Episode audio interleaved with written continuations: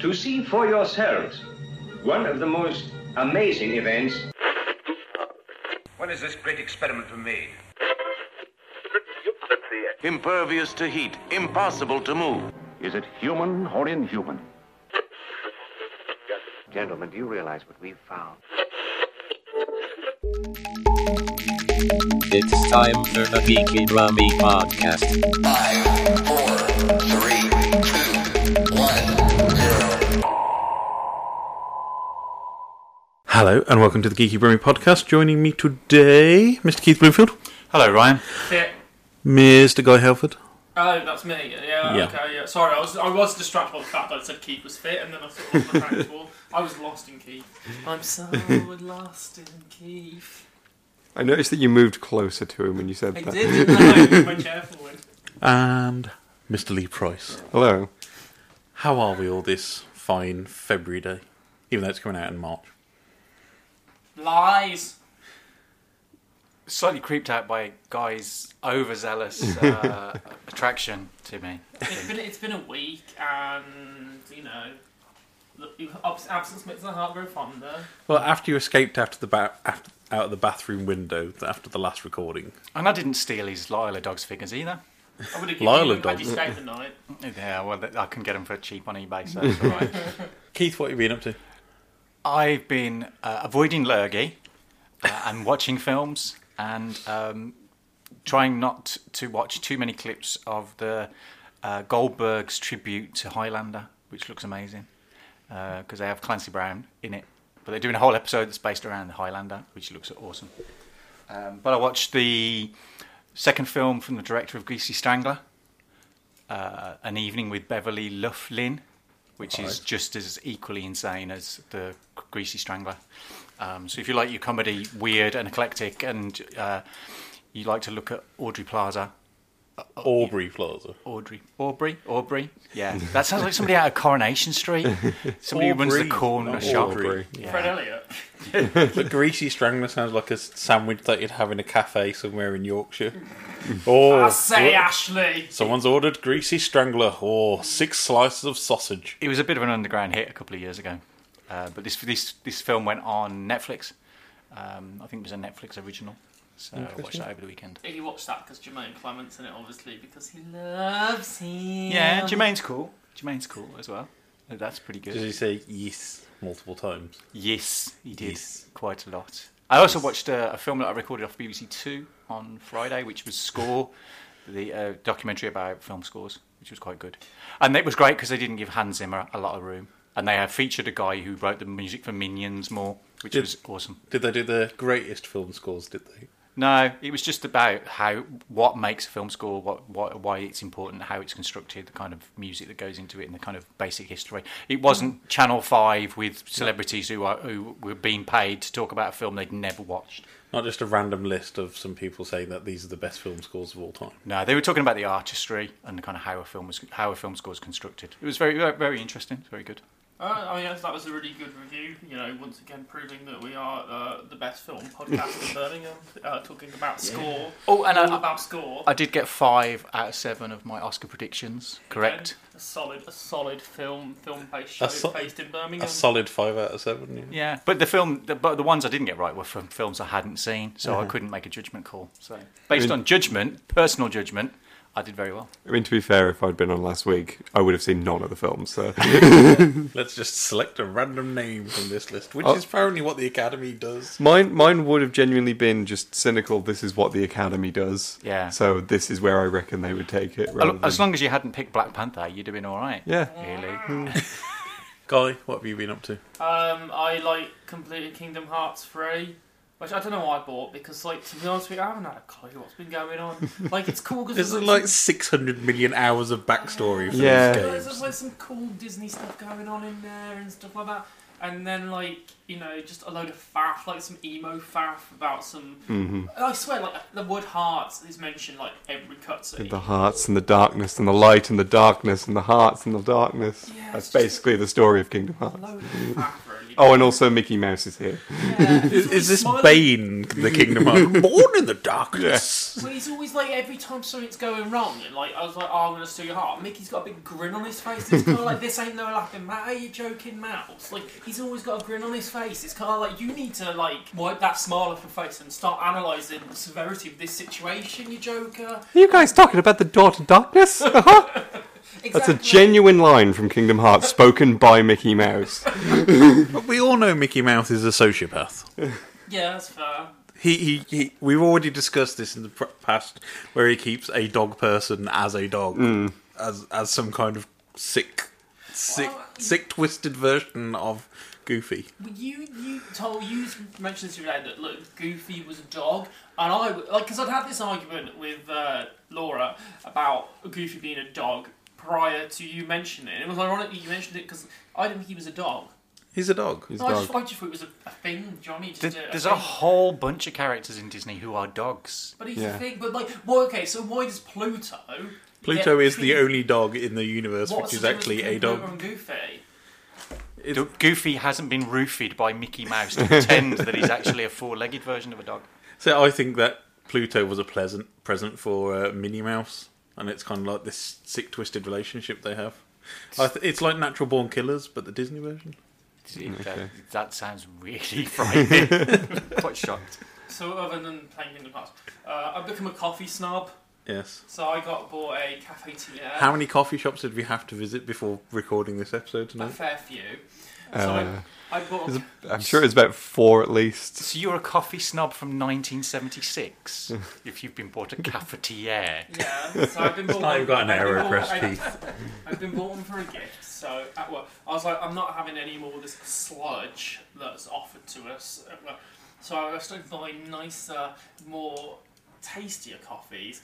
But to go with that, I have a, a hot Do, coffee. do you have glass. yourself a tasty debrief after each coffee No, we're glass? not Do you talking about debrief that, your man. coffee? We're not having Are fun you about grinding your own beans? that. Not yet, but I've been recommended I should do that. But I don't know if I should be doing my work because I'm sitting there. Going, You, ne- you're having a debate as to whether or not you should be grinding at work. Is that what you- You could just go when you have one of your toilet breaks. You could do your grinding in the toilet. Um, I mean that that would, that would sound really weird. It would sound like I'm even like, you know, like, pulling one out, or like really having like an agonising dump. Well, it's more of a- it's more people of a- only use the like the hand powered grinders for something which is not coffee nowadays. So you'd actually have to get one with the proper handle. What's this illegal thing you're talking about, Ryan? I don't know this illegal thing that you're talking. It's just many things can be ground. Some of them smell a lot stronger than others. Yeah. You want a ceramic um, grinder. You don't want to Okay. get kind of metal. You need It ceramic. needs to get it needs to upgrade to an aeropress. Do you know what I need? Yeah. I need like a, a, pot- a what was it? Um, port. You know, what's it called? Pestle and mortar. Yeah, that's it. He's yeah. gonna start wearing a I just was waistcoat. spinning my hand around there, looking like I was doing something else, and I was doing it in your general direction, which makes Claire probably think, oh, Christ, keeps him for it now. but no, I've, I've, I've started taking to drinking posher coffee at work with my little coffee glass. He's going you to start know. wearing a waistcoat and waxing his moustache Yeah, soon, that's and like- like get, getting a, getting one of those penny farthing bicycles to work. Ponytail soup. Ponytail next. Barista. Uh, or a, what's it? Uh, Man man, bun. bun. Yeah. Yeah. yeah. Eyebrow tattoo. Top knot. Do you know what, though? I just I feel smoke coming out of it. 'cause It's like, I like the fact it's quite pretentious. Um, yeah, you're putting a blind dog on TV, Ryan. That's cute. I this morning on my way to work. I think like- the I don't think dog's the not dog's blind. I think, I think it's an assistance dog for the blind. On my way to work this morning, I was this man was walking down the down the side of the canal. He was hiding, almost hiding someone behind his back, and he was walking along with the dog. I didn't sense that it was a guide dog, and I kind of like just carried on charging through, and then realised that the woman who was behind his back, who he was guiding, was blind. So they no, they had to really tightly get past me, and probably could have fallen in the canal. It's like don't hide a blind person behind your back. Do you know what I mean? Put them at the forefront so I can see what danger is coming, so I know not to be. How some do you hide a rude- blind person behind your back? Do you like just whip them out and go blind I person? take it you've done no kind of disability training. Um, so a, a blind person does not go in front of somebody. You guide them, so they are always Yeah, at but least this- going to be no, I slightly couldn't behind see you. the other person though, so like I could could see the man was clutching something behind his back, and I could see the dog. Well, a and I could blind see him- person, he was didn't- clutching. And the thing is, what there was a bike as well, so this was all very misleading. And then all of a sudden, like at the last minute, he swings out this blind woman right in front of me, and I'm like, whoa! And she's like, I'm gonna fall in the river. And I, then th- I like, think we've had a look into Guy's psyche where you get assistance men for the blind dog. So Yeah, I'm surprised he didn't have a pair of rubber gloves and a box and was trying to get the dog in it so he could take it home and be rescued by the RSPCA. I mean, it was a cute dog. I would have stolen that dog. Um, but no, yeah, I didn't mean to nearly bump into a blind woman, but it's kind of like, do you know what I mean? If you're walking along with a blind person, you know, walk side by side at least, so I can see, I can, I can assess the situation before, you know, rudely barging on by. Do you know what I mean? Like, I need to know the full facts of this this scenario before assessing how I'm going to react to it. I didn't react in the best way because I didn't know that this was approaching. do you know what I mean? Shame on the man, really. Shame on the man. More concerned about his bloody bike. Lee, Lee, what have you been up to this week? Uh, this uh, this week, I have um, relaunched my YouTube channel. Uh, so I've been doing Lee some Hub. yes, Liam. Um, no, I've been doing uh, first impressions videos again, and that's just been building up a bit of a backlog for that as well. So that's been a lot of fun. Do you want to tell us the ones you've uploaded so far? Your Well- ferrety firsts. My favourites firsts are so far we've got Steep, Iconoclasts, and the Arcado series. Uh, basically, all of the P- PlayStation Plus games from the last few months are going up because they're all free, so it's just a great selection of things I can just throw up there. And that's pretty much what the series is. Anytime I play a game for the first time, I'll just record the first hour of it and then edited highlights of my thou- thoughts. And So you So- researched the word iconoclast then. yes, I did. So what does the word iconoclast mean? It's apparently um, someone who like goes up against religion or icons or established norms. So nothing to do with um, Avengers Infinity War, as some fellow film show states. No. I did watch the one of you snowboarding down mountains. Yes, that one was a I, lot of Oh, I fun. watched that one. Yeah, That was a good. fi- That was a good video. yeah. I figured. I don't know if it's a good video because I watched it and went, "I'm not playing that game." so I'm not sure if, It's if like the I'm aim glad, is to like be I'm glad amused Lee by has Lee. informed me that this Yeah. game is not worth a purchase. It's actually like a lot of fun to play. It doesn't look it because you're just crashing into things, but um, it was just. I figured that was a good starting one, just because I knew flinging myself off a mountain would be entertaining. I thought this is a good way to just come back with a bang, rather than some of the other ones and like, I'm not sure where this would go. Yeah, it I reminded wonder me. of- how long they thought of the name for that game. Steep, yeah. Yeah, And it's Ubisoft, so they're not exactly the most imaginative I company. can imagine it was at least fifty people in a room. Oh, yeah. and, and like there's white paper with lots of names scribbled out all over the shop, and they've just decided that Steep is the like safest possible name that they could go. Mm-hmm. it's with. been focus tested to all hell. probably. those games have a tendency to be named like really badly, like 360, or it's like just SS random things. SSX Tricky was not a bad name. Snowball Yeah. kids. Yes. SSX Tricky was like the the only thing that came to mind during that video, which is why I made the comment some point in it a bit like I need to have Run DMC playing as I'm doing this. 'cause- Waters! SSX Tricky was the best snowboarding game. I don't think anything's come close. yeah, I think that's generally considered the best one. I can't. Right, I have a question for you. What is this fruit? That is a mango guy. Is it? That's- Yes. I thought it was a big apple. I thought it was a big apple. It's huge. Note to self never take guy to the Asian supermarket. I thought it was just a wonky big apple. No, What did, it's you, a what did you think mango. a mango looked like? I don't know. He liked the mango. He liked the mango. Oh, I mean, he liked yeah, the mango. to be honest, he is he is a few decades behind. So he's got his cafetières. That puts him Hmm. about 1976. So the mango is about five years away for him. So I've got some pomelo in the fridge if you want to really blow his mind. Do you want to, do you want to feel the, the mango? I'm fine with the, the heft of the mango. I, am thing. okay. I'm fine. I'm gonna put Yes. the mango It kind of in. explains why you've got pampas grass in your front garden, though. Now Pampas grass. he says innocently, pampas grass, me in my garden Pampas grass. with my vinyl. cafetiere. Cafetiere whilst listening to vinyl on his record. I've got vinyl, and pampas grass, and cafetiere coming in, people. I'm just jealous about how the other, uh, the other half. you know, you know, like you have those programs on the BBC where they go back a couple of decades, and there's always people who like really into like living in like the 50s and the 60s. Five more years, guy's going to be a perfect candidate. It's not my fault I'm cultured. in a 1970s kind of way. I mean, at least I don't pretend to know like re- like loads of stuff like, about film like I'm at a dinner party. But looking at him now, he does look like you know a character from a 1970s sitcom. You know, the Dennis Rusosses of the world. I or could the see him rocking around with Abigail's James Party. Bolam. We did another video as well. Uh, and Callan Danes was involved, That's all for the geeky me this week. You can find and we that invited two video. extra friends as well. Yeah. yeah. So we did a video with Jules 19 and Ginger Beard Mark. Yes. That- I mean, you haven't clarified what this is, so literally this is just getting like dodgier.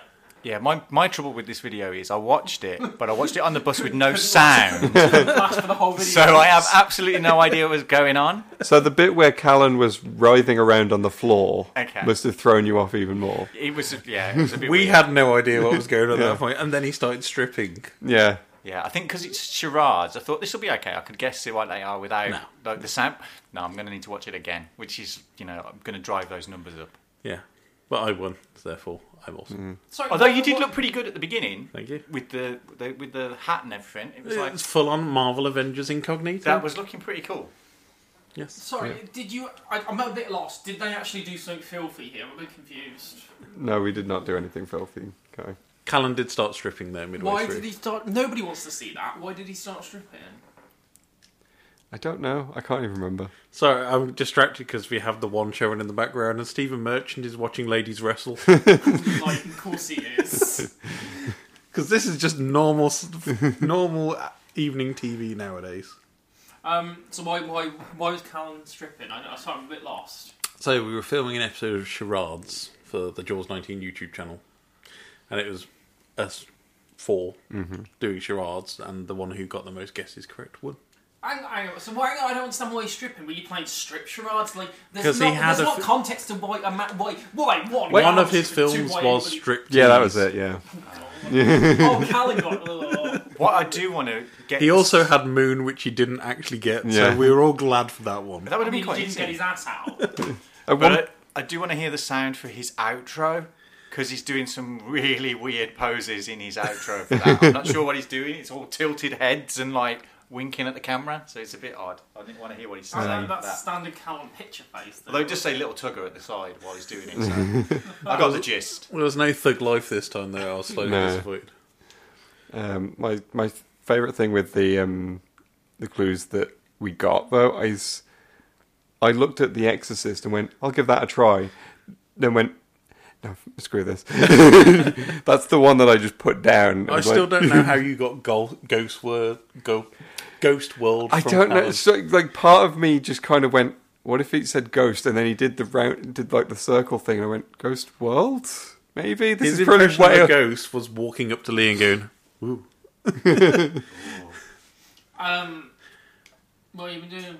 We've got another video coming soon as well, which we've recorded, which should Yes. also be fun. So keep an eye on the Geeky Boomer YouTube Or channel on, for that. Li- or onto YouTube straight away. Yeah. What have you been doing then, Ryan? Come on, let's see it. Uh, I went to watch Philip Ellis telling a short story last night. And apparently that deserved a big ding. Phil is here in spirit with his ding button. But uh, yeah, so it was at the Gunmaker's Arms. Phil does, I think it's every couple of months, he does a short story speaking word thing. So it was good fun. Went to see Phil and bumped into George as well. Uh, People remember from the Quiz of the Year show that we did. So basically, you were friend collecting. I didn't friend collect. They, I just went to see Oh, one I of didn't- my I didn't friends. friend collect. They collected me. you Yes, pretty were much. friend collecting. Ryan was out supporting talented people doing their thing. Yes, as I support you all, I've been to many of your DJ sets. Fair.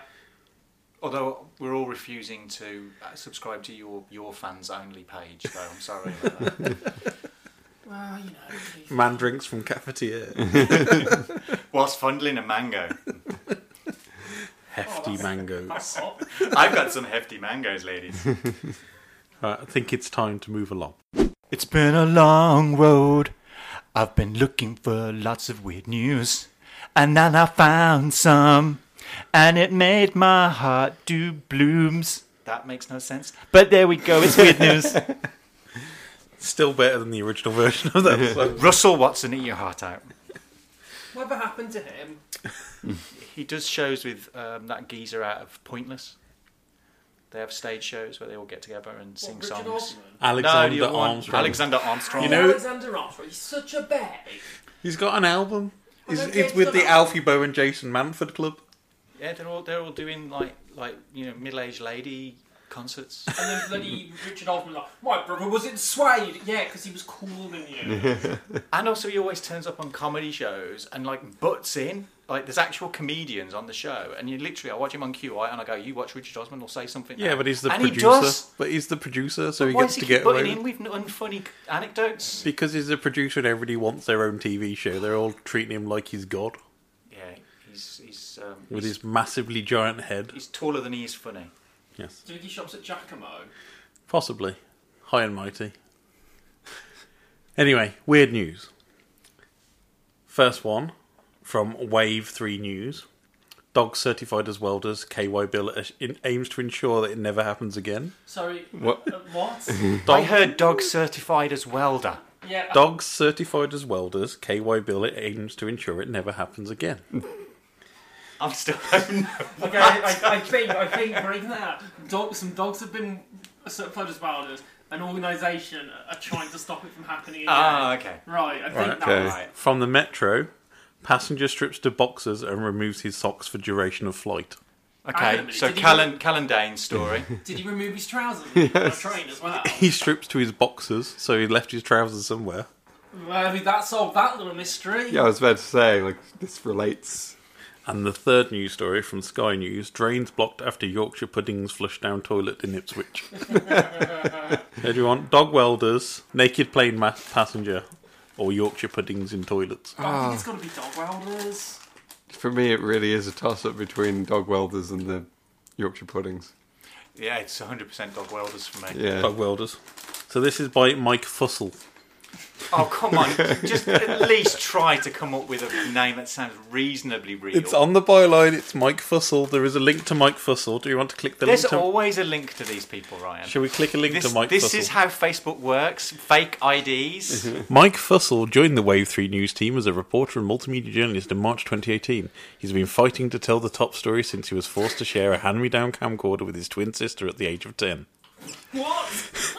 Before arriving in Wave Country, he covered news and sports as an anchor reporter at Raycom sister station WALB in Albany, Albany, Georgia, winning an, winning an award from the Georgia Association of Broadcasters for his 2016 coverage.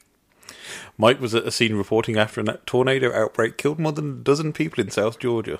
He was also in the courtroom for major developments in the 12 year old cold case murder of Tara Grinstead. He also enjoys golf.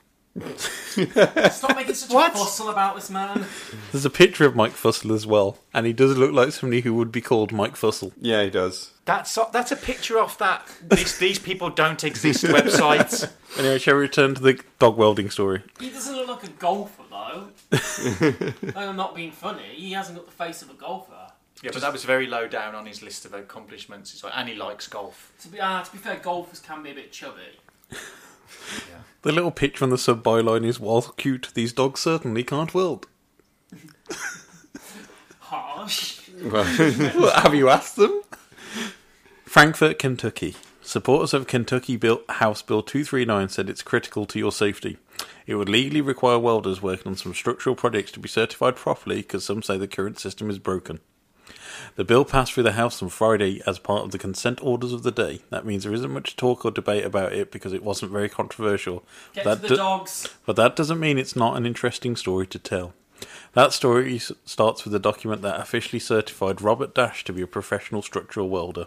Robert Ash. Robert Dash. Robert Dash. Okay. Henry Dash. Wolf's name is on a similar one too. Henry. Wolf. Henry Wolf. Okay. On Spotted paper, theme. on paper, nothing looks out of the place, but the problem is that they didn't know how they could construct the buil- the bindings that keep buildings from falling. Can, can I ask, was one of them called John Fido? Jack Rover. That's because Wolf and Dash are both dogs. Ah!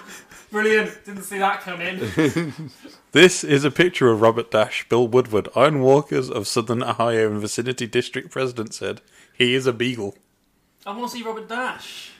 There's a little picture in the corner of Robert Dash and Henry Wolf. Mhm. See, I've seen Snoopy.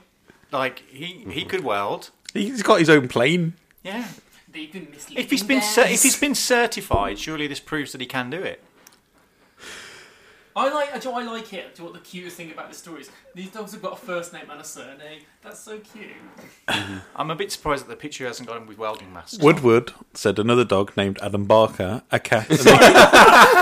Alan Barker. Adam Barker. Alan Barker. A cat. Who calls their dog Barker?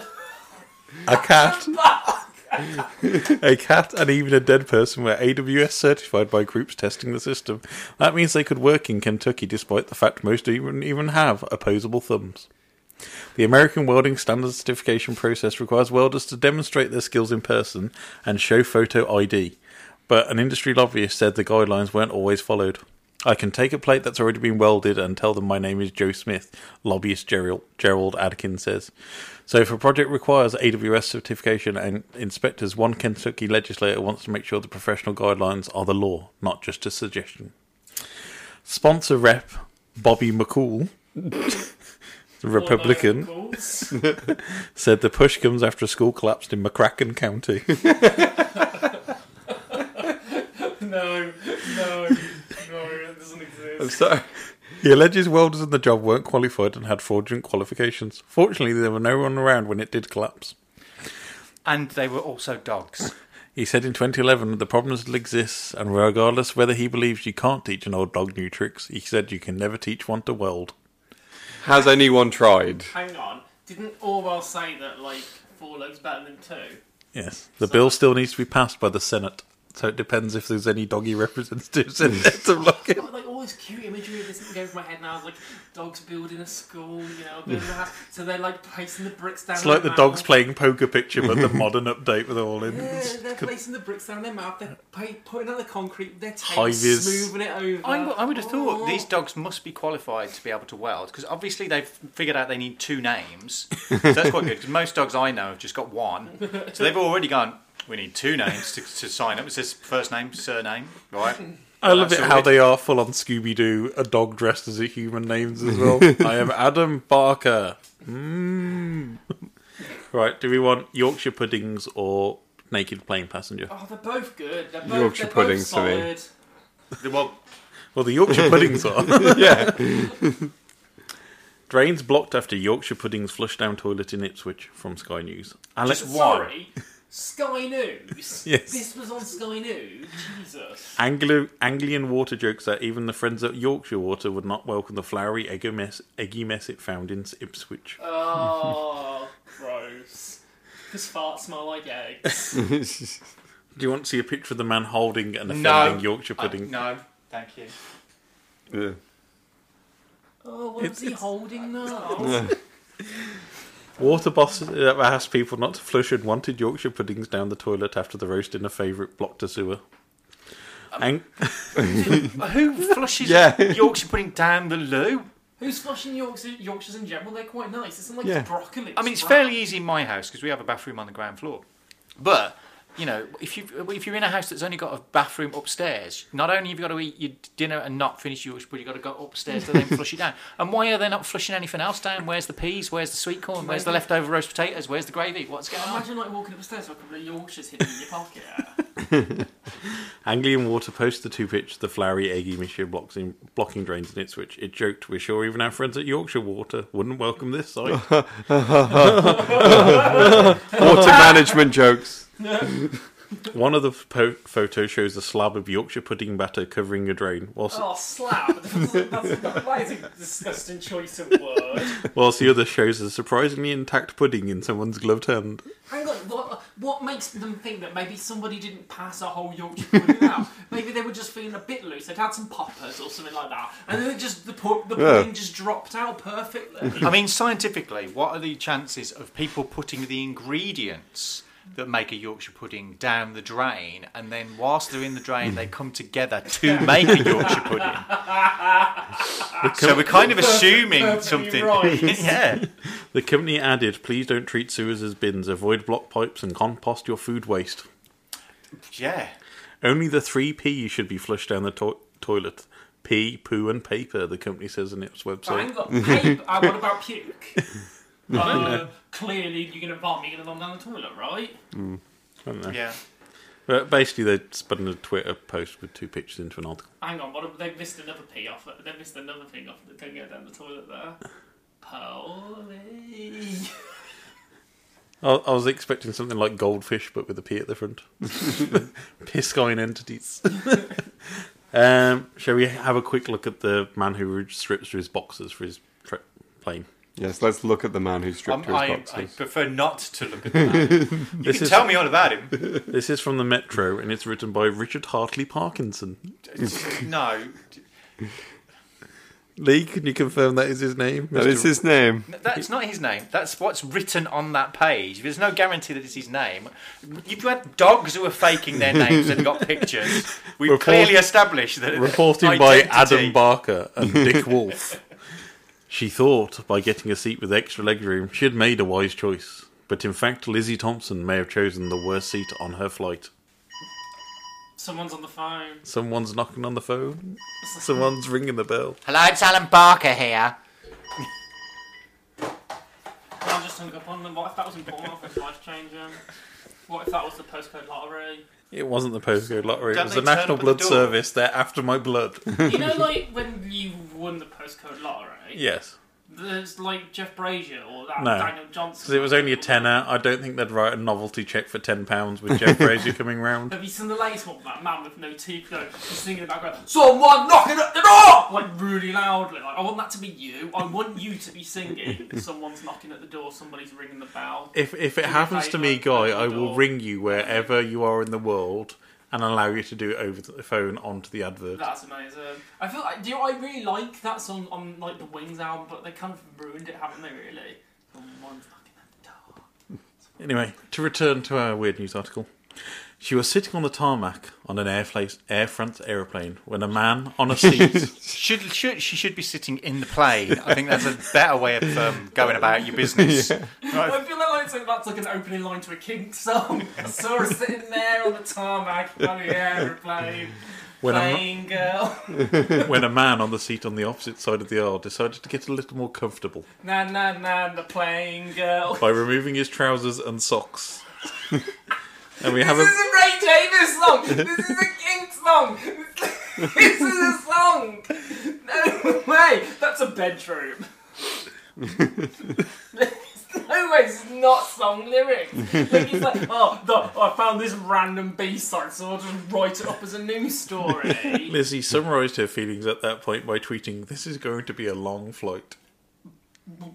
Like, I, I took that completely out of context. But problems were not over for her, and the nightmare got worse. Why is there a nightmare until he sat in his pants? Another passenger boarded with a ukulele, and she said that boxer man, whose nationality is not known, asked him to sit next to him to make some music.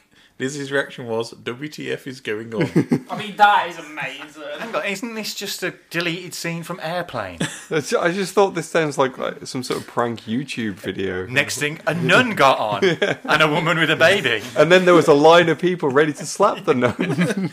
Lizzie kept us all updated with the progress, saying she'd alerted the flight attendant, who said he'd move her, but she didn't want to lose the extra leg room. Oh, well, that Yeah. is just No, she didn't. Pros and want- cons. Yeah. There's a naked bloke and a man with a ukulele, or I'll get a couple of extra Yeah. inches. she didn't want to lose the tweeting opportunities. That's what it was. She thought, Oh, yeah. I'm going viral. I can plug anything Hang on a here. minute, she could be really judgmental though. What if this man spilled something on his trousers and he was just like, I can't sit in wet trousers the whole flight, so I'm going to have to sit in my pants. This is awkward for me, but I'm going to make the best of it because I've got a wet crotch. You know, she's like, oh, I look so by man in his pants. Have you ever, fact, have you ever had a wet crotch? Well, oh, stop there. When asked if he could get the man to put his trousers on, she said the member of the cabin crew simply shrugged. Remember? This was all before the flight set off. We have a picture of feet. I mean, fair play to the lad. Do you want to just feel, do, what, do how you feel comfortable? to be fair, I've been tempted to do the same thing on a plane. Haven't actually done it, but Just get comfortable, do you know what I mean? Yeah. kick off, yeah. if you're going When to be there on- on there for a while, you may as well. When the Air France flight landed, Lizzie gave an update. She said two hours in, he- he stood up and took four miniature bottles of wine off the cart. Then he fell asleep. Then six hours in, he got cold, so he put on his puffy jacket. I'm loving the fact that he's he's in his pants and a puffy jacket. drinking wine. We have a picture of the man in his puffy jacket and pants. I mean, that is a I fashion mean, statement. is she sure they're not just shorts? They're not just a pair of like s- shorts that he just had on, and he had a pair of trousers on. And was like, oh, it's a bit chilly outside, and take these off on the plane. But I've got like a perfectly reasonable pair of shorts on underneath this. I think putting the puffy jacket on though is starting to take the Michael a little bit. Do you know what takes the Michael? You using the term take the Michael. um, no way, man. I'm having this. He's wearing a pair of normal shorts, man. Like, I've worn a pair of some Deco shorts under a pair of trousers before. Yeah, that's right, some Deco. I've worn them under a pair of trousers before. And that is perfectly They legitimate they are to ge- do. they are gentlemen's woven boxers because I wear under underpants which are a similar style. They're definitely boxers. There you go, listeners. What a turn on. You know what pants Ryan Harris wears. She said, "Finally, his pants slid back on." Good news. We should reiterate this article probably comes from an American source they where slid pants off. are trousers. But good, good news. Nothing bonds a group of passengers like a man half naked in your section. I just like the fact that it said that they slipped back on, like independently. just climbed onto him. Like, oh, I've been looking for you all over. Oh, it's, it's a shame that you booked first class and booked me a second class ticket. You know, I've, I've been waiting to get her on the train. Shout out to the flight attendant who slipped me extra wine and ke- did kept checking in to make sure I was good. Nah, that's taking advantage of a situation. I'm so uptight about the man with the boxes. Could I have some wine, please? The final, final sentence on this article. The ukulele was not played at any point during the flight. oh, what? So why even mention it? That's there's the whole thing. You don't- This woman knows nothing. ab- The uh, writer knows nothing about story structure. Chekhov's gun. The vi- Mm-hmm. if you're going to introduce a ukulele, it's got to bloody get played by the end of the story. See, I did have one more news story as a bonus one, but I'm not going to tell you. All I'm going to give you is the title of it, which was Naked Man Saved After Fire Started in Brothel above Simply Delicious Takeaway. I think we got- I think we got everything we need. Yeah, I think the entire story is right there. Thank you for joining us for this episode of Weird News. Whatever happened to that geezer out the mask, and then went on to do other films that you might remember too. Whatever happened to Leon Trotsky? yeah. Thanks, thanks, Stranglers. Hi, hi, hi, Mr. Timms. Nice to have you back. Oh, it's been a while, boys and girls. so, Mr. Timms, now that you're back with us, you can join us for the speech. Well, I've never watched a Jim Carrey movie. You don't come to our parts of the world. He watches them Jethro's instead. oh no, we just go we just go to theatre to see Roy Chubby Brown. That's what we do round the years parts. I um, was so desperate once to not go to a party that me and a friend considered booking tickets to see Roy Chubby Brown as a reason not to go to the party. Like we were on the verge of booking them, but luckily something else propped up. But honestly, to get out of the party, we knew saw Roy Chubby Brown. I saw Roy Should Be Brown outside of a theatre once, surrounded by Steve, Mc- uh, Steve McFadden lookalikes. Sounds standard. There's probably a hi- huge proportion of the audience going, "Who are you talking about here?" Roy Chubby Brown and the McFadden Dwarfs. Yeah, Yeah. What hap- whatever happened to Roy Chubby Brown? That's, that's what this picture is. No, we're actually talking about Jim Carrey, as it's 25 years since three of his biggest well, biggest known films released, and he went on to superstardom movie Mm. careerness, which was Ace Ventura, Dumb and Dumber, and The Mask were all released in 1994. really? Yeah. Wow. I mean, for, for a ray, ray of hits in one year, that, Mm-hmm. that is some good going. You, your choice choice of the word "hit" there Yes. is, um, Popularist films. yes. Yeah. Only one of those is actually worth any viewing pleasure. Dumb and Dumber. No, the mask, of course, based on the comic of the same name. Uh, yeah, the other two are just t- trash. Sorry. Yeah, uh, I think I watched Ace Ventura again recently as research for this, and some of the jokes still stand up, and some of the humour is there, but some of the politics from the 1990s don't really gel with the current view of the world. To Yeah. put it nicely, I haven't seen it in years, but I do remember the big twist, so to Yes. say, and how it just doesn't really scan very well these days. Uh, yeah. I I can I pretty much say I haven't seen it. I've seen clips, but kind of from knowing what it was about at the time, I went, "This film's not for me." Yeah. I, I haven't seen it. You've never seen Ace Ventura? I have the interesting fact. according to the Strictly Come Dancing website, the favourite film of dancer Jeanette Manrara is Ace Ventura 2 When Nature Calls. Ace Ventura is probably actually a better film considering. For all the people who needed to know that bit of information. Right, shall we go through the films then? So we pretty much covered Ace Ventura off. It's watch it through very rose tinted glasses Yeah. if you're actually going Seems to like watch. he wears some cool shirts. Yes. Yeah. Yeah. But um so let's cover the mass then. So the mass was a massive hit. I mean I can't think of a film that was bigger that year in nineteen ninety four. The Mm. Flintstones. Mm. 1994. It's not sounding like a very good year so far. What won the Oscar in 1994?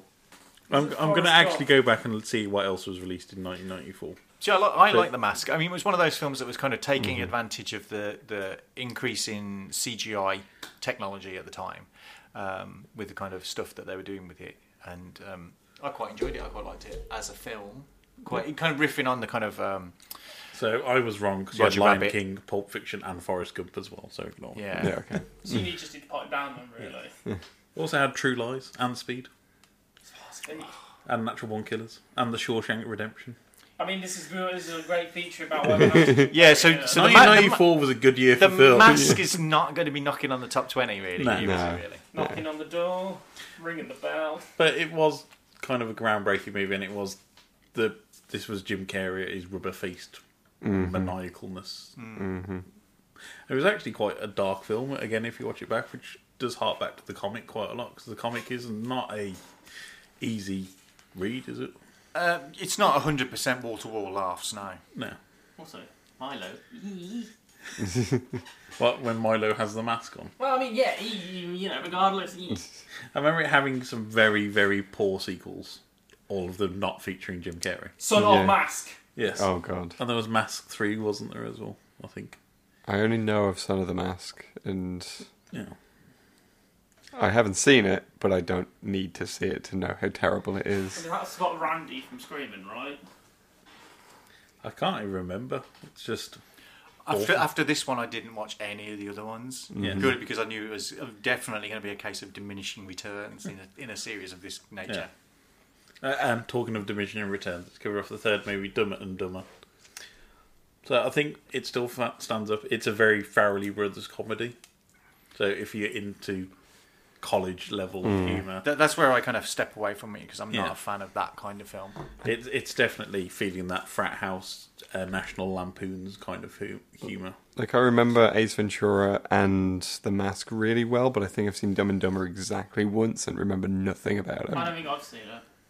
This is a great feature, this is right. You've never seen Dumb and Dumber? That's, well, I think I'm. I think I'm too highbrow for that with my cafe tea. eh? Yeah. But, um, that had two awful f- sequels as well, which was Dumb and Dumber 2, which was a prequel where they had young versions of them. And it was also then there was the Dumb and Dumber, Yeah, something like which that. was them getting back into the habit of it, and it was just, eh, eh, don't remake a film What else we got? 25 years later on. Oh, shall we, shall we review Mr. Jim Carrey's career? Because I'm just I'm just wondering how many of you had seen him in in, live, uh, in Living Colour beforehand No, but I know he had to give up Living Colour to do Ace to Ventura. do the things because it was it, I don't think it was particularly what I didn't get screened a lot in the UK. No. So it was kind of a, it was a bit of a thing. I don't think many people knew him outside of that. Yeah, I- I've only really heard about it sort of in passing Yeah. since then. I mean, if you look at the following year, so 1995, Batman Forever,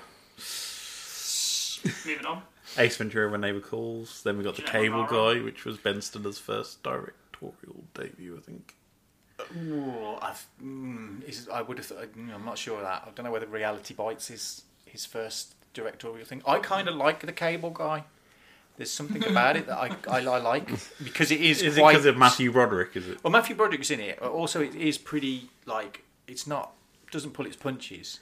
It's a pretty uh, intense kind of film. It's like it's a definite one. That if you don't get it, you will really dislike it. Yeah, I think that was my problem with it. When I saw it, I hated it. Yeah. So And then we had Liar Liar, which was, again, a just standard family comedy movie. He pretty much took over from Arnie doing stupid family movies at this point, I think.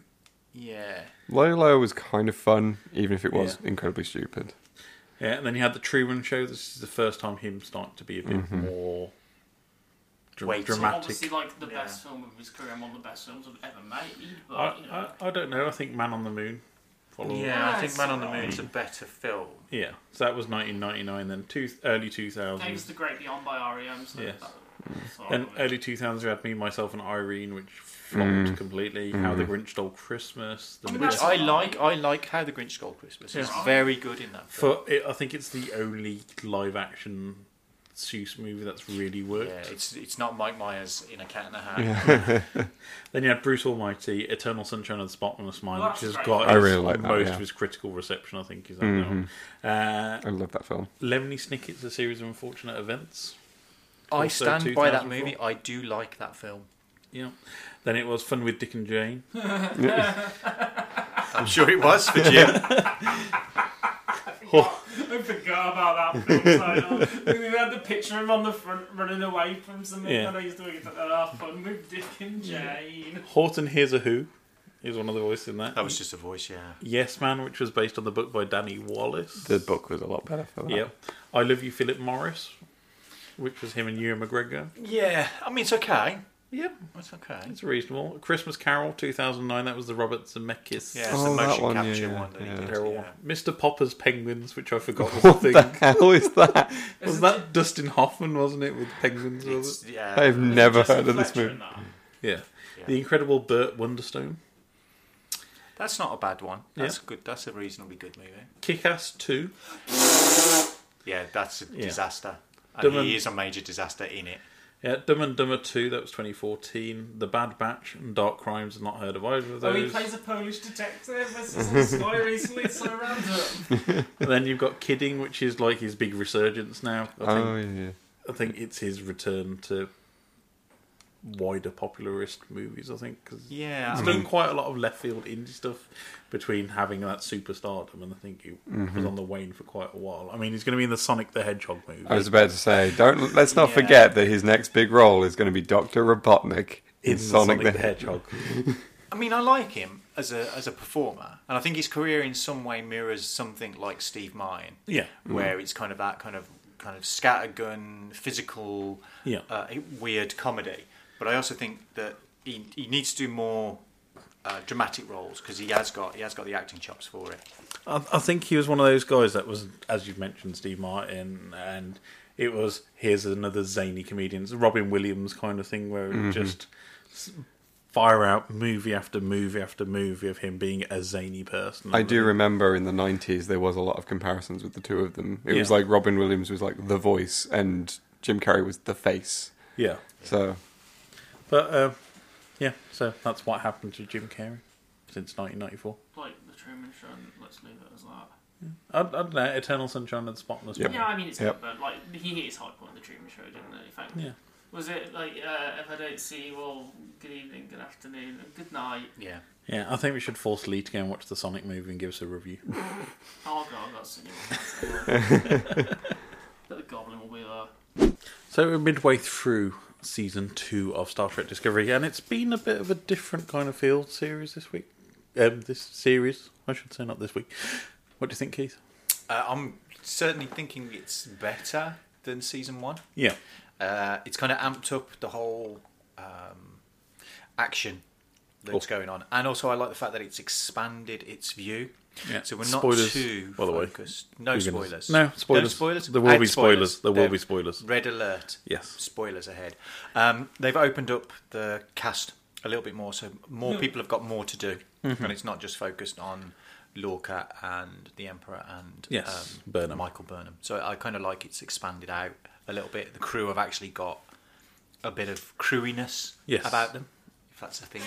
Do you know do you know why that woman is called Michael Burnham? no. Which No. that sounds like the name of a, a British parliamentary MP. It's just one of the quirks that that particular the creator of that show has. He has he, has, he names his ca- female characters with After men's male names. Yeah. So it's just a thing that he does. It has no bearing on anything. It's not. There's no underlying Hmm. mystery to why she's called Michael. It's just her Michael name. Burnham. Yeah, it's just a name. Uh, but Anson Mount is Oh, an absolute rel revelation in that because after the garbage that was Marvel's Inhumans, Ugh. uh, where he didn't get to speak much, Yeah. he's fantastic as Christopher Pike in this. He's absolutely, fantastic. amazing. I think he is the perfect addition for this cast because he's it, it's good to have a an actual Star Trekky character in this because the first series was all Klingon war and dark, dark, Yeah. dull, miserable, depressing, and it was kind of like he's brought lightness back into the show with him. He's, he's a very he's he- he's acting very similar to Kirk is the way I feel. He's got that kind of era of Star Trek captain of I'll just do what I think is right and sod the rules kind of life to him. I'm not quite sure he's he's Kirk-esque. No. Well, I he's think not he's some- a little bit more by the book, but he's he's a humane character. Well, he's twisted He's- the book multiple times, especially around General Order One, which is well- like their early prime Who directive. doesn't work their way around general order? Um, but I I think he, he- he's just very charismatic, charismatic Mm-hmm. in the role, and he just brings a certain heft and Yes. lightness, like you said, a bit of lightness to the show that makes it a little bit more kind of um, bearable in terms of um, what it is. But yeah, it, it looks great. The if you've not seen them. Watch the short treks that came out in the Yes. kind of hiatus between season one and season two. Yeah, there is so much plot that they've squeezed. There's a into lot in those, and I'd, I'd not seen them, but I'd seen people review them on YouTube, Yeah. and they were so off the mark with their reviews because I've Yeah. actually enjoyed every one of them. The Harry Mudd one particularly is quite Yes. amusing. I really enjoyed the Saru shortcut because it um, Yeah. basically the episode that came out this week. It was pretty much the backstory for that Yeah. entire episode, and it's kind of gave you Saru's life story and how he came to be on Yeah, in Starfleet in the first place. I mean, we're halfway through the season, as you state, but I think what Star Trek has been doing is the reverse of most other Netflix shows. Yeah, and they're actually putting too much in a single episode. Yes. And they could actually do with spreading it out a little bit more. Yeah. Rather than going, they're not padding. They're definitely not padding. They're getting an awful lot of plot in every episode. we get we've had what two monster of the week episodes squeezed in. So we had the one with the planet of knowledge which exploded, and then the one with the week before, which I can't actually. Oh, the The the Star Trek c- Discovery upside down. Yes. Episode. Yeah. Yeah. Let's let's riff off Stranger Things, but they handled it well. I think Yeah. they did a good job with that kind of I think, and it it was it was good. I'm I'm not 100 percent sold on the, the the outcome of Mm-hmm. that episode and bringing back a very popular character. I'm kind of glad they did. Yeah. but I'm kind of vexed that they got rid of him in the way they did. So they Yes. didn't really need to do it. So It- they've it- kind of written themselves out of a it corner with that. Felt like a bit of a cop out to bring him back in, and it felt like they just completely negated that original decision. Yeah, but I think I suppose in some way they're kind of pushing towards the idea of like this is why there's no spore drive in the Yeah. Oh, rest of the Star Trek universe blatantly. because it's we, we've got to we've got to somehow work our way out of that. But my complaint about the first season was they tried to ram so much plot it, per episode. They seem to have paced it much better this series, but the first series was here is an entire series worth of plot that we're trying to squeeze into two episodes. I would have loved a few more episodes with um, Captain Giorgio. Yeah. And it fleshed out why Michael Burnham was in Starfleet in the first place, and it just felt so rushed that Yeah. first couple of episodes. Whereas here we're getting to learn a bit more about the bridge crew, especially and Tilly as well. Tilly and Stamets seem to be working quite nicely. Uh, Tignataro's character is a, a brilliant addition to the crew, I think. Yeah. Uh, and the whole kind of stuff they're doing with Section 31 and stuff. Yeah. I think the the biggest thing they've got going against them this season is the red herring that is Spock Yes, because at the moment they keep going, oh, look, Spock's in the ship ahead of us. No, he's not. Oh, Yeah. look, he's on the planet ahead of us. No, he's not.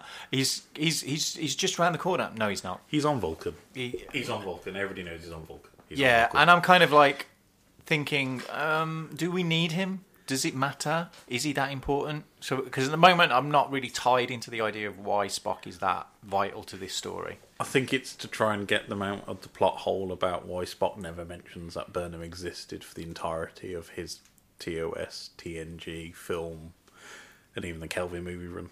He- He's just a very forgetful man. It wasn't made before then, so they're, they're at stump really, aren't they?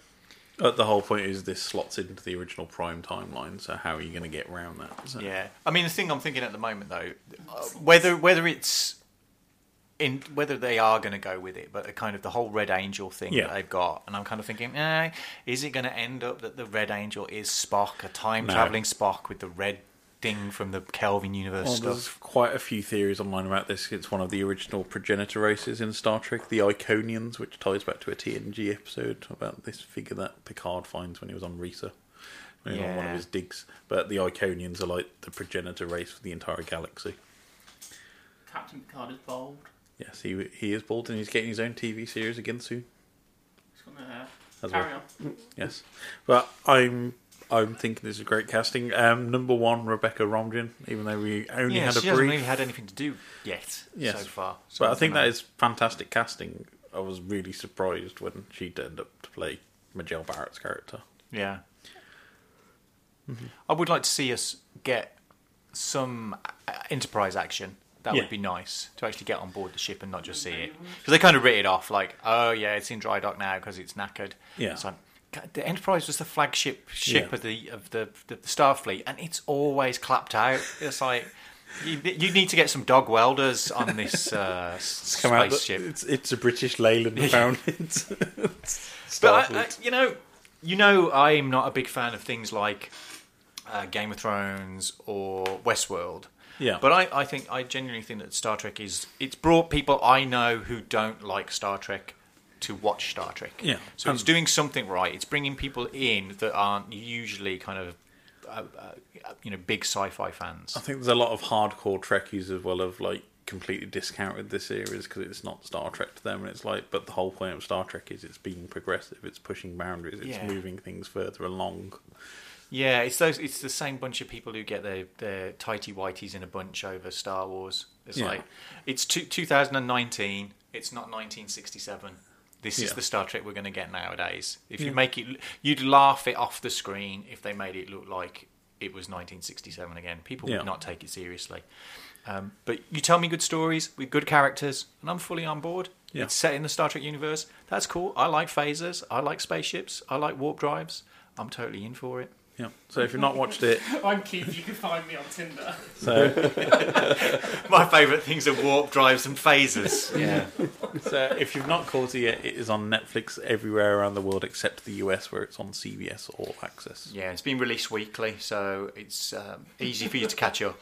But if you before you watch season two, I would recommend that you do Yes. find they're hidden away in In the trailers in the and trailers more and more. section, so there's yeah. four short treks, one of which is really interesting and makes me wonder about how it pans into this series because it's set a thousand years in the future. I've got ideas about that, but I'll save that for a future episode. But I'm thinking all four of those short treks will be Oh, they're all central going to be plots they're all episodes. going to be something to do with this season. Yeah, I'm but on I'm the gonna- edge of my seat here. It's good TV, so it's really good. Yes, so recommended. Check it out.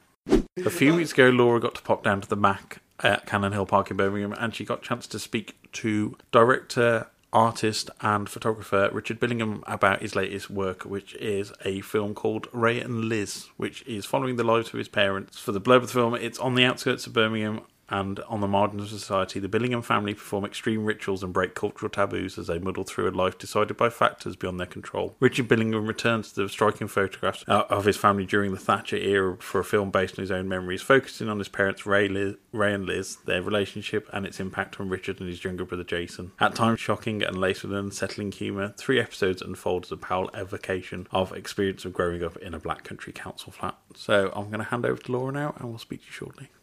Hi, Richard. Hi.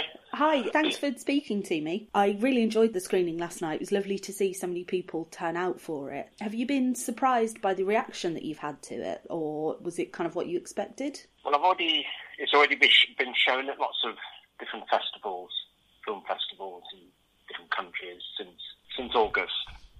So It's, it's not the first time I've seen it with an audience. The, fir- the very first time that I we screened it, it was in Locarno Film. It was a big cinema. It's 2,500 people. It hadn't been tested on an audience before. You know, usually when you make a film, you you know you get 20 people together and you, you, you hire a different cinema on a Sunday morning and you you, you sort of test it on people and then you do a questionnaire to which things they like, try and judge when they laugh. We didn't do none of that. We we, we, we just we just screened it without you know having tested it. Luckily, people liked. It. But I, di- I didn't I didn't really know. I, I didn't know for sure what what the reaction was going to be. Since you've shown it through sort of lots of festivals, has it had the reaction that you expected? It's, it's got the reaction that I wanted. Okay. and that is you know pe- people are moved by it and then um, they go away and think Brilliant. Oh, oh, good. I am pleased. I was wondering if you could tell me more about uh, the decision to film it on the 16mm uh, film. I know kind of a lot of things are moving more towards digital these days. Um, I really liked the kind of texture that the showing had, but I wondered if you could tell me a little bit more about that decision. Well, six, yeah, 16 millimeter is very is very good at rendering um, surface and texture. But um, I did think about making it in video because it, it was a bit cheaper. It's not that much cheaper because you still have to hire all the equipment and so on, but it, it is a bit cheaper. I, I thought it was better to make it in the medium of, of its time. You know, dur- during the 70s, 80s, that, that's what you would have used to, to make a film. You, you would have used film, you wouldn't have used video. And I thought it would be, make it more believable when you go back in time if I use 16 mil. Do you think it was kind of almost to echo the photography as well? It, it felt very much. I know you were I saying. wasn't. I wasn't. I, I was. Yeah, I know what you mean. I wasn't that bothered about that. It put- There is a symmetry there. I was afraid that if it were video, that people would constantly be thinking about the present too much. transport them back to Yes. the time. Yeah. I was also interested, I know that you'd sort of made the short initially and then it had moved to the route of Kickstarter to get it fully funded. Was there a kind of a, a reason to go down that route or was it When you do a Kickstarter campaign, I think it was twenty thousand it raised, but you need a lot more than that to make a film. I think for filmmaking, a Kickstarter campaign is good to try and establish an audience, a ready audience. But in terms of the finance, I think it cost seven seven hundred and sixty thousand. The budget was for the film, so twenty thousand is not really much compared to that. Um, it's more about, I think it's more about generating an audience or an awareness that it exists or will exist. okay, so it was a little bit of funding but to gauge the appetite for the film. I think so. Yeah, it, it, it, it's, and, and, and it's, it's one of those things that your funders expect you to do.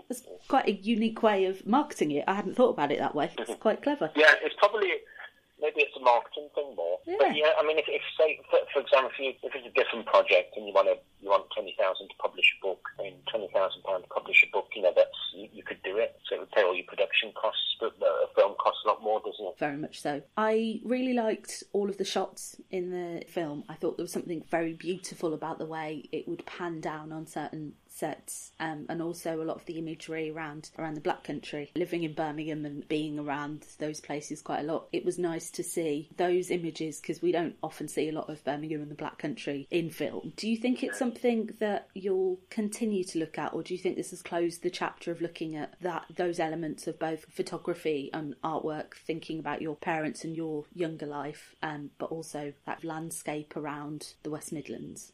I can't imagine ma- making any more biographical work. I could imagine, I could imagine ma- making a film in the same area and using similar motifs, maybe textures, but it would be a different story. Okay. How did it feel going back and scouting for those locations? I have uh, an affinity for the area where I was born and grew up, which is Cradle Heath and Old Hill. I think I think most people do. Any excuse I have, I, I like to come back. As I say, it's where I was born and grew up, and it's what shaped me or helped to shape me. Uh, yeah, any excuse. I mean, I, li- I like I like coming back now, looking out well, out my window and I can see Birmingham. Have you found, because Birmingham particularly has changed quite a lot, the Black Country has changed, not quite to the degree that, that Birmingham has, particularly the city centre, but do, have you found that interesting then coming back to see the development? Yeah, I guess. Uh, I, I, I mean, I've only been to the train station so far. the train station's really changed, hasn't it? It's like you you, sort of disorientated.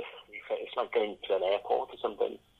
Yeah, if it helps, I, I you know, go. you're not, you're not sure where to go. You're right. It's that accent, that accent, isn't it? You have to keep asking people. Yeah, what are the lounges about? No, I know that feeling. It's it's very interesting at, at a space. So I know you spoke uh, yesterday evening about kind of plans for for the future. Can you tell me a little bit more about what you're looking to do next? Oh no! Well, I'd, I'd love to make more, more, more, um, more films. I'd like to, you know, apply for some script development funding soon to, to start working on further, further scripts. So I've got lots of ideas. It depends what can get funded first, I guess. Can you tell me about some of those ideas, or do you want to kind of keep them under wraps until? Oh no! Well, that, that, that, they're just ideas. How I mean, it was lovely to see yesterday as well that, that you had your brother and, and the actor that played your brother in in one of the, the pieces of the film. How did it feel going back and writing about your memories, but also the memories that, that he was involved in? Was I know you sort of mentioned you, you consulted him and that some of your ideas aligned with his. When I try and write, I sort of lie down to shut the curtains and I try and have images and then I write down the images. I think I write down how the pictures look to me and then cut and paste into a sequence and then and then add the dialogue much later. But when you say how is it, what what how does it feel? I don't know. Uh, I mean, it feels like I'm working. Was it an interesting experience going back and talking to your brother about his memories? I'm not sure how to answer the question. Um, I mean, it's, it's something you have to do in order to make the film. Yeah, it's nice to see that there was a support there, and it, he seemed very proud of you as well. Um, so that was that was very nice to see, just just from a kind of an audience perspective. And just wondering if the film's likely to be shown anywhere else in the West Midlands. Oh well, it's having a, a release date. I think it's March the eighth. It'll be in, in various cinemas. We can keep an eye out for it then. You know, I, I have no control. Yeah. Over, you know what happens there. I mean, I it's my story, but I don't have any control of the film. I was just wondering, you talking yesterday about the, what made you start making that film? Could you tell me a little bit more about that? I know you said about sort of the laptop and things. Yeah, I mean, I've, you know, I had this idea for a long time to, to write a short film that was about my father in that room. I was 19, I finished my A-levels. I did a one-year foundation course in art at Bourneville College of Art. Just as I started that course, my mother left. I was living with uh, my father in, in this tower block. I think it was Addenbrooke Court in um, Riddens Mound in Crayley Heath. When my mother left, he decided to drink and not leave the room. For about two years, he drank and never left the room except to go to the toilet, didn't eat nothing. He might wake up at 10 p.m. at night, drink, go to sleep at 3, wake up at, I don't know, 12 noon. There was no real structure to his night or day. I wanted to make some work about the tragedy of that situation. Got a camera and I did, I did some photography, but at the age of 19, it wasn't a very resolved project, if you like. I always had this idea that I'd like to make a short film of that situation. But back then, you, you couldn't, there was no way to do it on a budget because video cameras weren't invented. There was no mobile, you know, so you, the only way to have made a film of that would have been to, to use Super 8. You wouldn't have been able to shoot indoors back then. It wouldn't have been lighting up. You'd need lights and all that business. I found it very, I did try and, you know, write it and I found it very difficult and it wasn't until about maybe 10 years ago I got a job at the University of Gloucestershire, and one of the things they did, they gave me a laptop, and I found that when I started to write down the idea for this short film, that I, I, I could do it much easier on a laptop because I, I think it's because I could cut and paste. That was how that short film came about. Once once I had it written, then I could show it to other people and get people interested. I love that idea that I think there's something isn't there about memories that they don't form in a kind of a, a structured beginning, middle, and end, and that No, no, no. Yeah, I, I, I think of the whole thing as evolving. you saying it's something that you think had had the technology been there back in the day, it would have been something that you would have done then. It- Yes, I think so. Yes, it's uh, that te- pe- people forget how important technology is.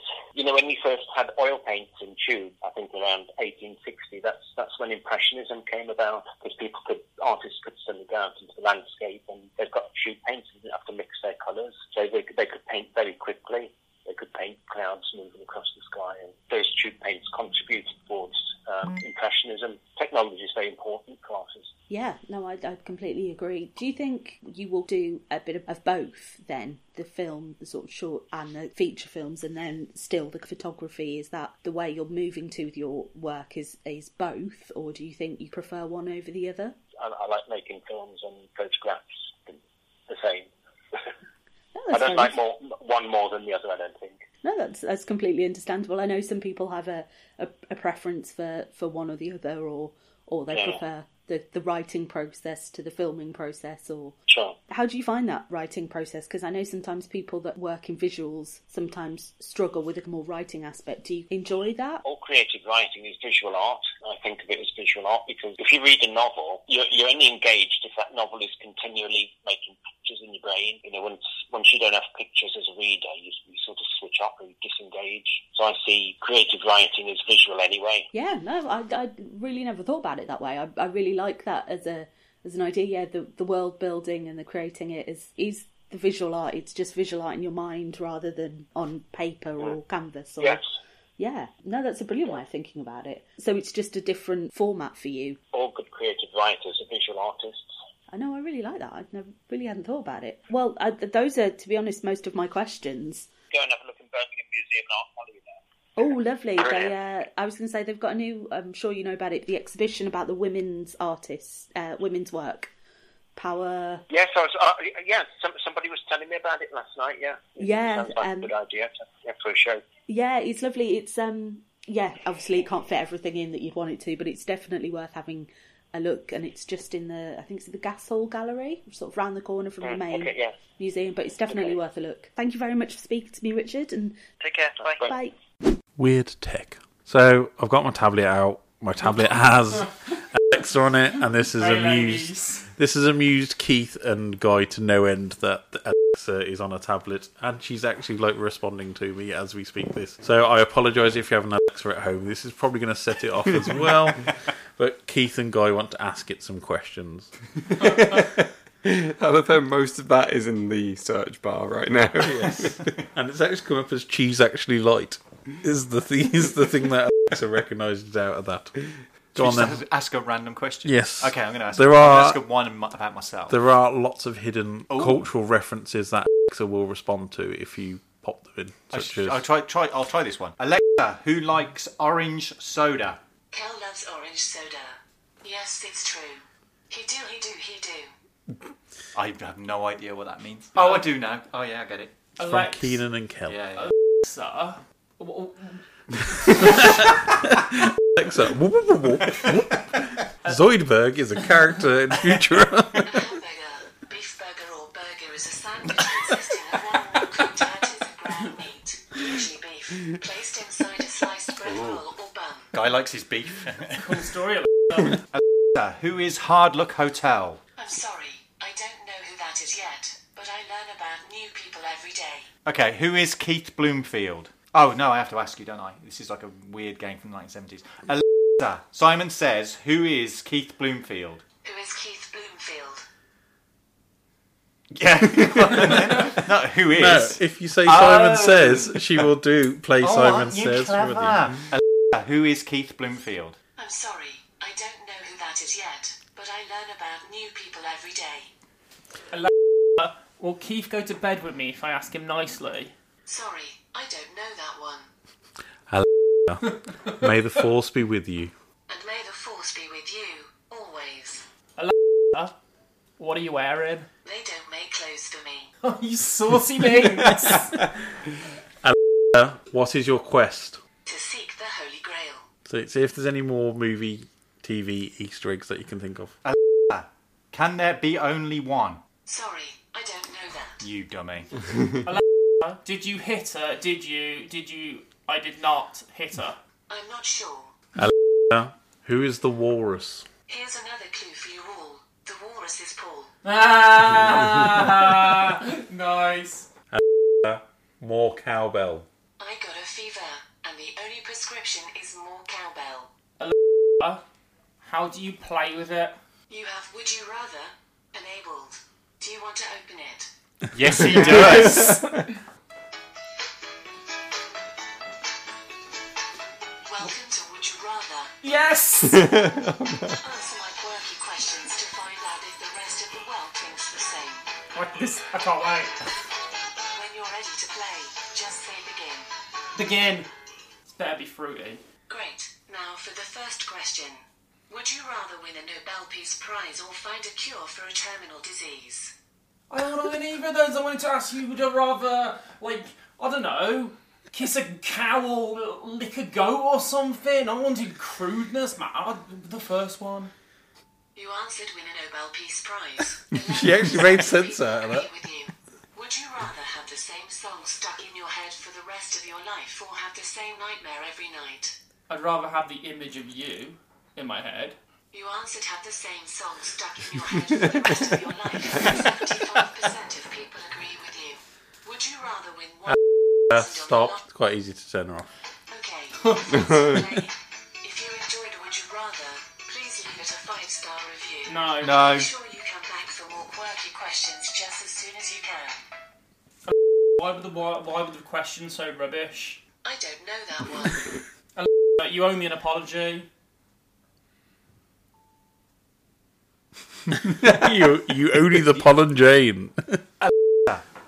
For fifteen pounds, would you? Fifteen pounds is six point eight kilograms. Alexa, where is Chuck Norris? Thinking. She's thinking a lot Thinking. about Chuck Norris.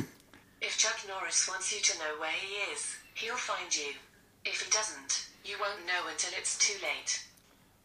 Alright, I got a final one for you.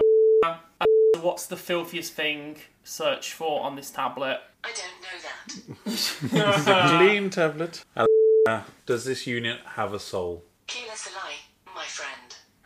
Alexa, Can you sing in auto tune? In the song, I hear and cheer the coolest sound I've ever known. Somewhere far along this flow, machines have found their soul, and the groove Stop! Stop! Wait, is she about to release some neurotoxin? Because I want to leave fast pace. I'm a bit disappointed she doesn't learn just your voice and will only It respond takes to you. it takes a little while to get her trained. Yes. You've trained her good. Wow, Ryan, like that sentence taken out of context. Keith, where can we find you online? Uh, I don't know the answer to that question. Oh, is this? You should. Did you say Keith asked? Yes. Yeah. Okay.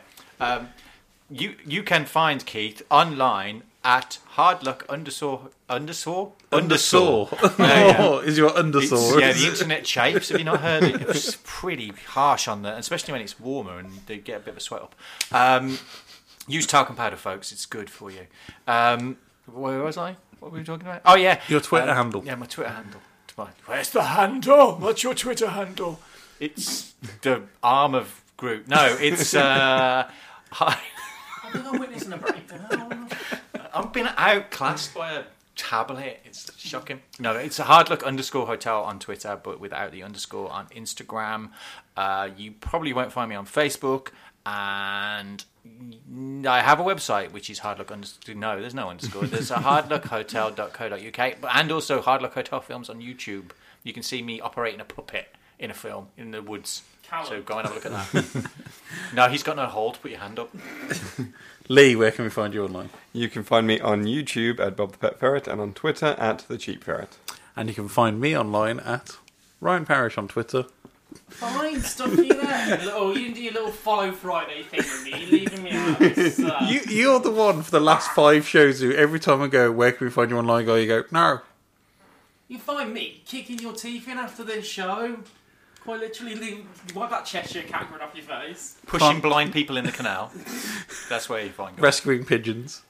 Allegedly rescuing pigeons. I've not heard this pigeon like confirm or deny whether he was rescued. eaten, Jumping or away from absconded. spiders. He's watching documentaries about people being like kidnapped. I think he's planning ways Mm. of kidnapping more animals. Uh, I need to. I need before we go off air, Keith. Uh, I can't. I can't let you go home with it. But check your coat pocket. I'm not putting my hand in my coat pocket for your dirty tissues. I'm sorry. Don't, don't give it me. I saw soiled guy.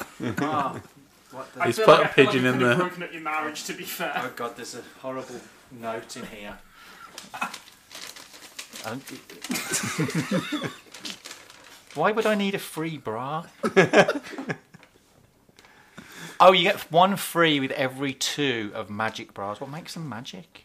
She looks very happy about it though. What was, what was in the pocket, Keith? The- An advertise. uh, Well, on the one side, it's some kind of quiz that's obviously been written ripped from the pages of Take That or Take a Break magazine. It's yours magazine. Is it yours magazine? It's got Olivia, uh, Oscar-winning actress Olivia Colman on the front.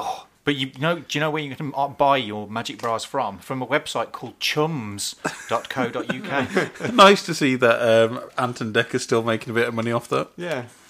I mean, the picture's really creepy because it looks like the same model's looking at herself after being like having a near death experience. so she's having an out of body experience. She's going, My bra's nicer than yours. It's got lacy bits. Yours is very utilitarian. Do you think she's like in the out of body experience going, I'm glad I wore the magic bra that day? Yeah. I'm going to be wearing it forever What would a as a spirit. what would a theme tune for Magic Bra be, Keith? I don't know, but I'm, I'm wishing that this line at the front said front fastening for your convenience. It what says, happens if you ring the number?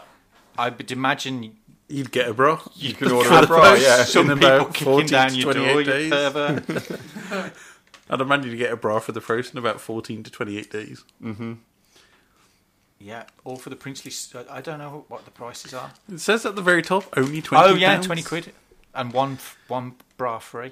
So If three you buy bras in two, any apparently. style, any size, and any colour. I say you buy one bar, you get one free. you buy one, you get one free. Maybe they mean cup. You buy one cup, you get the other cup free because they come like a jewel. Well, at least I mean uh, the way you'd folded it up, I wouldn't have been worried if I'd have, it'd have popped out while I was on the bus. Uh, Guy was, guy was half Crossword, expecting you Ollie. to do the Yeah. crossword on the bus. you want to give us one of the clues? Uh, Dragons dash BBC TV show. Dead. Yeah, obviously. Uh, Dirty. Joseph, Austrian composer. Why did I know you was going to go with that? Flank. They're just some of these are just one word. Joy is another one. Completely, and that's another one. Premium Bond Prize Picker. It's, it's a certain age of people who are filling out this quiz, isn't it?